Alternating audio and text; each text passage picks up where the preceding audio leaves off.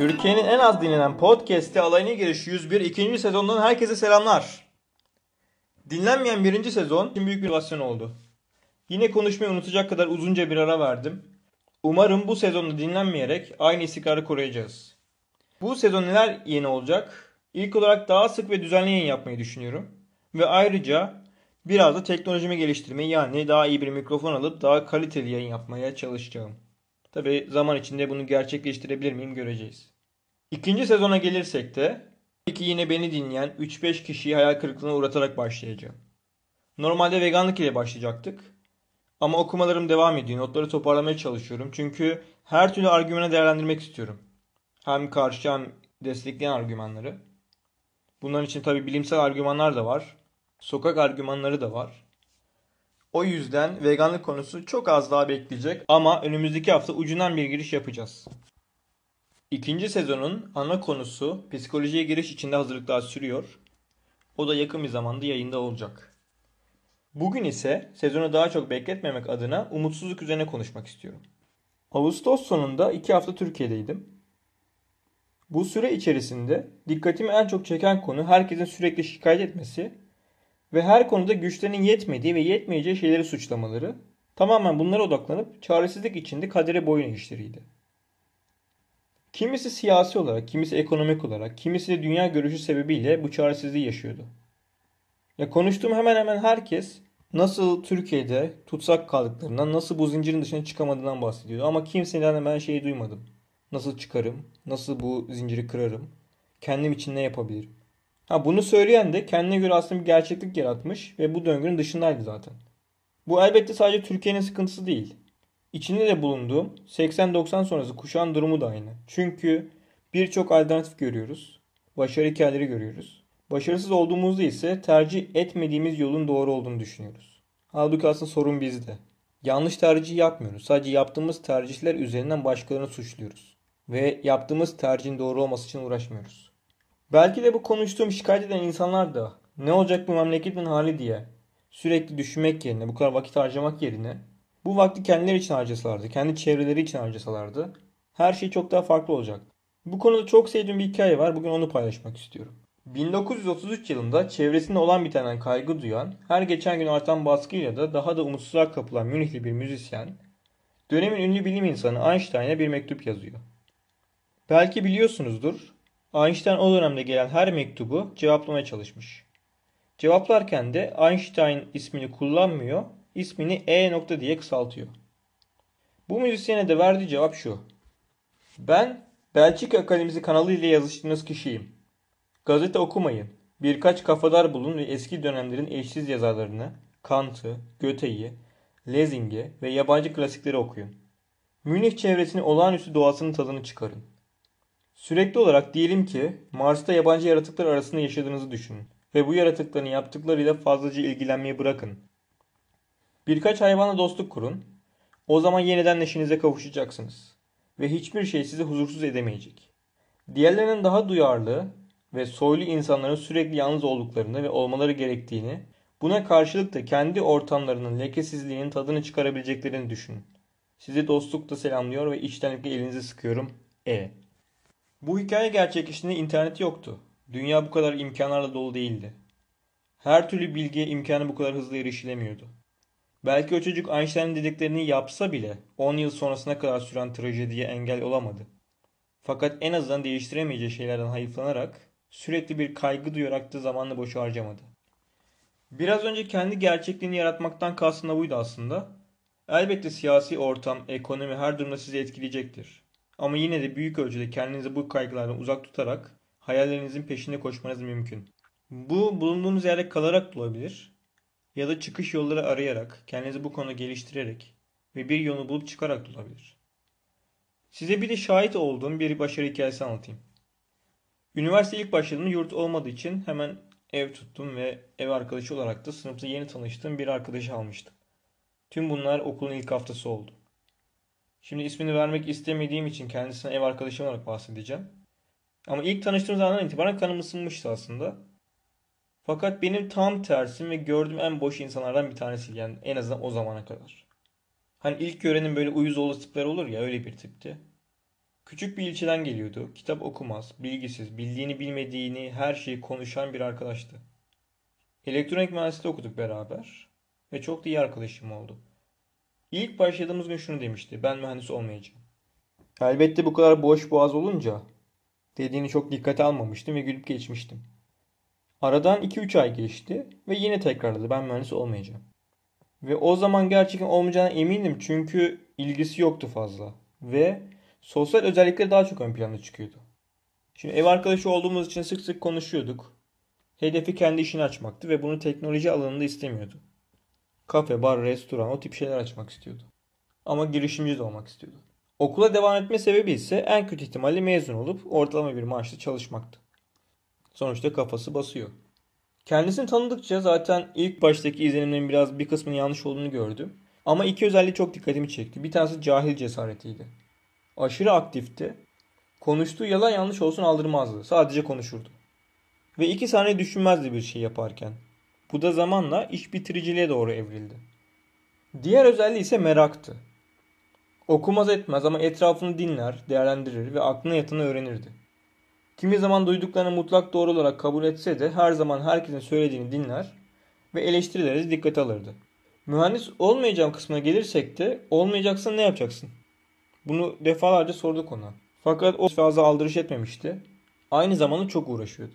Şöyle uğraşıyordu. Konuşmasından giyimine, duruşuna, insanlara yaklaşımına, her şeyi geliştirmek için uğraştı.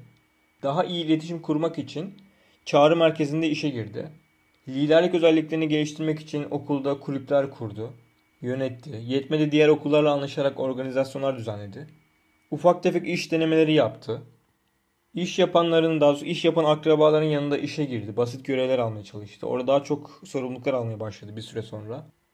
Ve tüm bunları yaparken çevresindekileri de kattı. Hani ben bunu yapacağım, gideceğim şeklinde değildi. Tam tersine yapıyorken beraber yapalım, hep beraber gelişelim şeklinde bir yaklaşım içindeydi.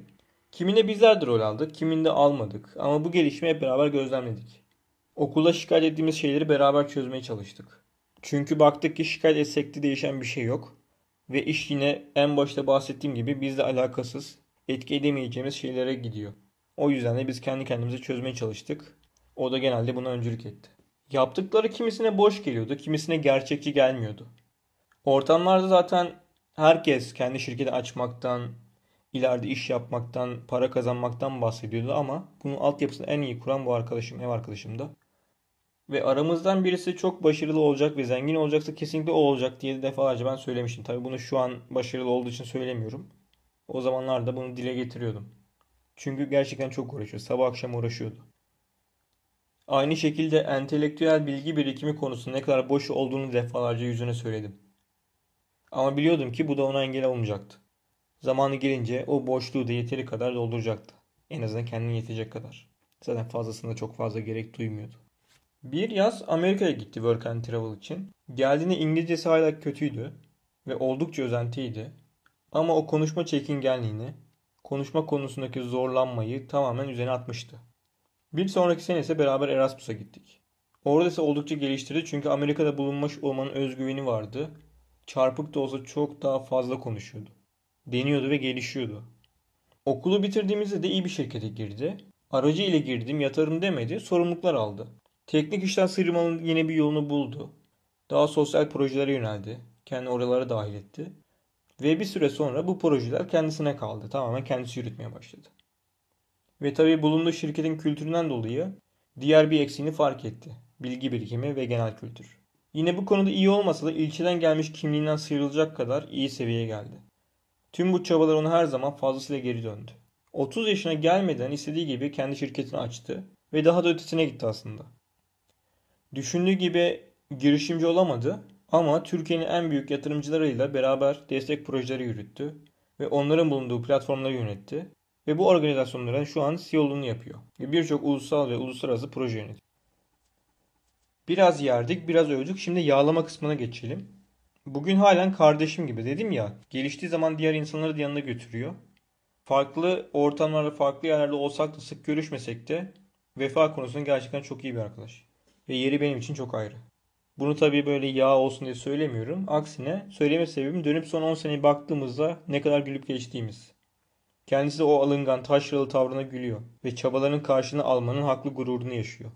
Benden bir şeyler öğrendi mi, öğrenmedi mi, gelişimine herhangi bir katkı sağladım mı bilmiyorum ama onun gelişimini gözlemlediğim zaman ben kendime dersler çıkardım. Ve bunu da örnek olarak herkese gururla anlatıyorum. Aynı şekilde geçmişe baktığımda da şikayet edip yerinde sayanlarla çabalayanların farkını çok iyi görüyorum. Sürece odaklanmanın önemi çok net bir şekilde gözüküyor. Ve daha da önemlisi başarının, gelişimin, standardın ortamdan bağımsız olduğunu gösteriyor. Ben de dahil bazen negatif şeylere çok fazla odaklanıyoruz. Hep şikayet ediyoruz, umutsuzluğa düşüyoruz ve çözüm üretmiyoruz. Örneğin en meşhuru ne olacak bu memleketin hali? Belki de futboldan sonra en kısır sohbet bu olabilir. Günlerce, aylarca, saatlerce, yıllarca rakı masasında, kahve masasında çay içerken sürekli konuştuğumuz bir konu bu. Bu kadar vakti başka bir şeye harcadığınızı düşünsenize. Mesela yabancı dile, müziğe, teknik bir bilgiye. Muhtemelen şikayet ettiğiniz konumdan çok daha farklı bir konumda olurdunuz. Ülkenin hali sizi bu kadar üzüyorsa da aksiyon alabilirsiniz. Sonunda ölüm bile olsa, hapis bile olsa bunu değiştirmek için çabalayabilirsiniz. Aktivist olabilirsiniz. İlla bu siyasi olmak zorunda da değil. Kendi çevrenizi değiştirecek ufak tefek şeyler bile olsa bunun için çalışabilirsiniz. Kimseye de dokunmaz. Ya da en azından politika konuşmak yerine politik felsefe üzerine kafa yorabilirsiniz. Düşünsenize Mustafa Kemal'in padişah ferman verdi ben en iyisi Samsun'dan İstanbul'a döneyim dediğini ya da Einstein'in Yahudileri öldürecekler her türlü benim iş olmaz deyip tüm çalışmalarından vazgeçtiğini, Che Guevara'nın köyde millet aç ama yapacak bir şey yok dediğini düşünsenize. Tabi bu örnekler biraz uç örnekler ama hayatımız içinde bu dersleri alabilmeliyiz. Okuduğumuz her şeyden, izlediğimiz her şeyden. Her şeyden dersler alıp kendi hayatımıza bir şekilde adapte edebilmeliyiz. Aksi halde sadece tüketiyoruz, şikayet ediyoruz ve durumumuzu değiştirmek için hiçbir şey yapmıyoruz. Asıl mesele memleketten öte kendiniz ise de bunu değiştirmek için uğraşabilirsiniz. Daha önce de bahsettiğim gibi kendinize yatırım yapabilirsiniz. Sınırsız kaynağa sahibiz ve elimizde beyin gibi bir hazine var. Ülkeden çok şikayetçiseniz dil öğrenebilir, kendinizi geliştirebilirsiniz. Diğer ülkelere göçmek için gerekli şartları araştırıp bir senenizi buna vererek kendinizi hazırlayabilirsiniz ve sonunda eminim ki istediğiniz yere gidebileceksiniz. Derdiniz ekonomi ise internet üzerine ek gelir bulmaya çalışabilirsiniz. İçerik üretebilirsiniz. Belli bir yeteneğinizi satarak ya da online eğitimler alıp kendinizi bu konuda geliştirerek ve bunu satmak üzere zemin hazırlayarak da kendinizi hazırlayabilirsiniz. Hatta bu şekilde döviz bile kazanabilirsiniz mesela. O zaman da zaten ekonomik olarak gayet rahat olursunuz. Kısacası isteyince birçok yol bulunabiliyor. Fakat biz her zaman en kolayını ve en eforsuzunu seçiyoruz. Çünkü beynimiz böyle çalışıyor. Minimum enerji harcamak istiyor. Ama hayatın gerçekleri böyle değil. En son klişe cümlemizden sonra artık bölümü bitirebiliriz. Tabii bu kadar konuştuktan sonra ben de bir şikayette bulunayım artık. Hem ara verdiğim için hem de biraz ağzımda bir sıkıntı olduğu için konuşmakta biraz sıkıntı çektim. Onun dışında mikrofonum iyi olmadığı için de bazen bazı kelimeler tam duyulmuyor. Kesik çıkıyor ya da ara veriliyor ya da farklı sesler, cızırtılar çıkıyor. Bunlar da umarım en kısa zamanda değişecek. Çünkü yeni bir mikrofon bakıyorum şu an. Tam karar veremedim. Ama kısa bir zamanda daha iyi bir yayın yapmaya çalışacağım. Ve en başta anlattığım gibi bu sezon biraz daha sık yayın yapmaya çalışacağım. Haftaya da veganla giriş yapacağız. Aynı şekilde bu sezonun ana teması psikolojiye giriş de yakın zamanda başlayacak. Tabii zaman bulursa. Takipte kalın. Hoşça kalın.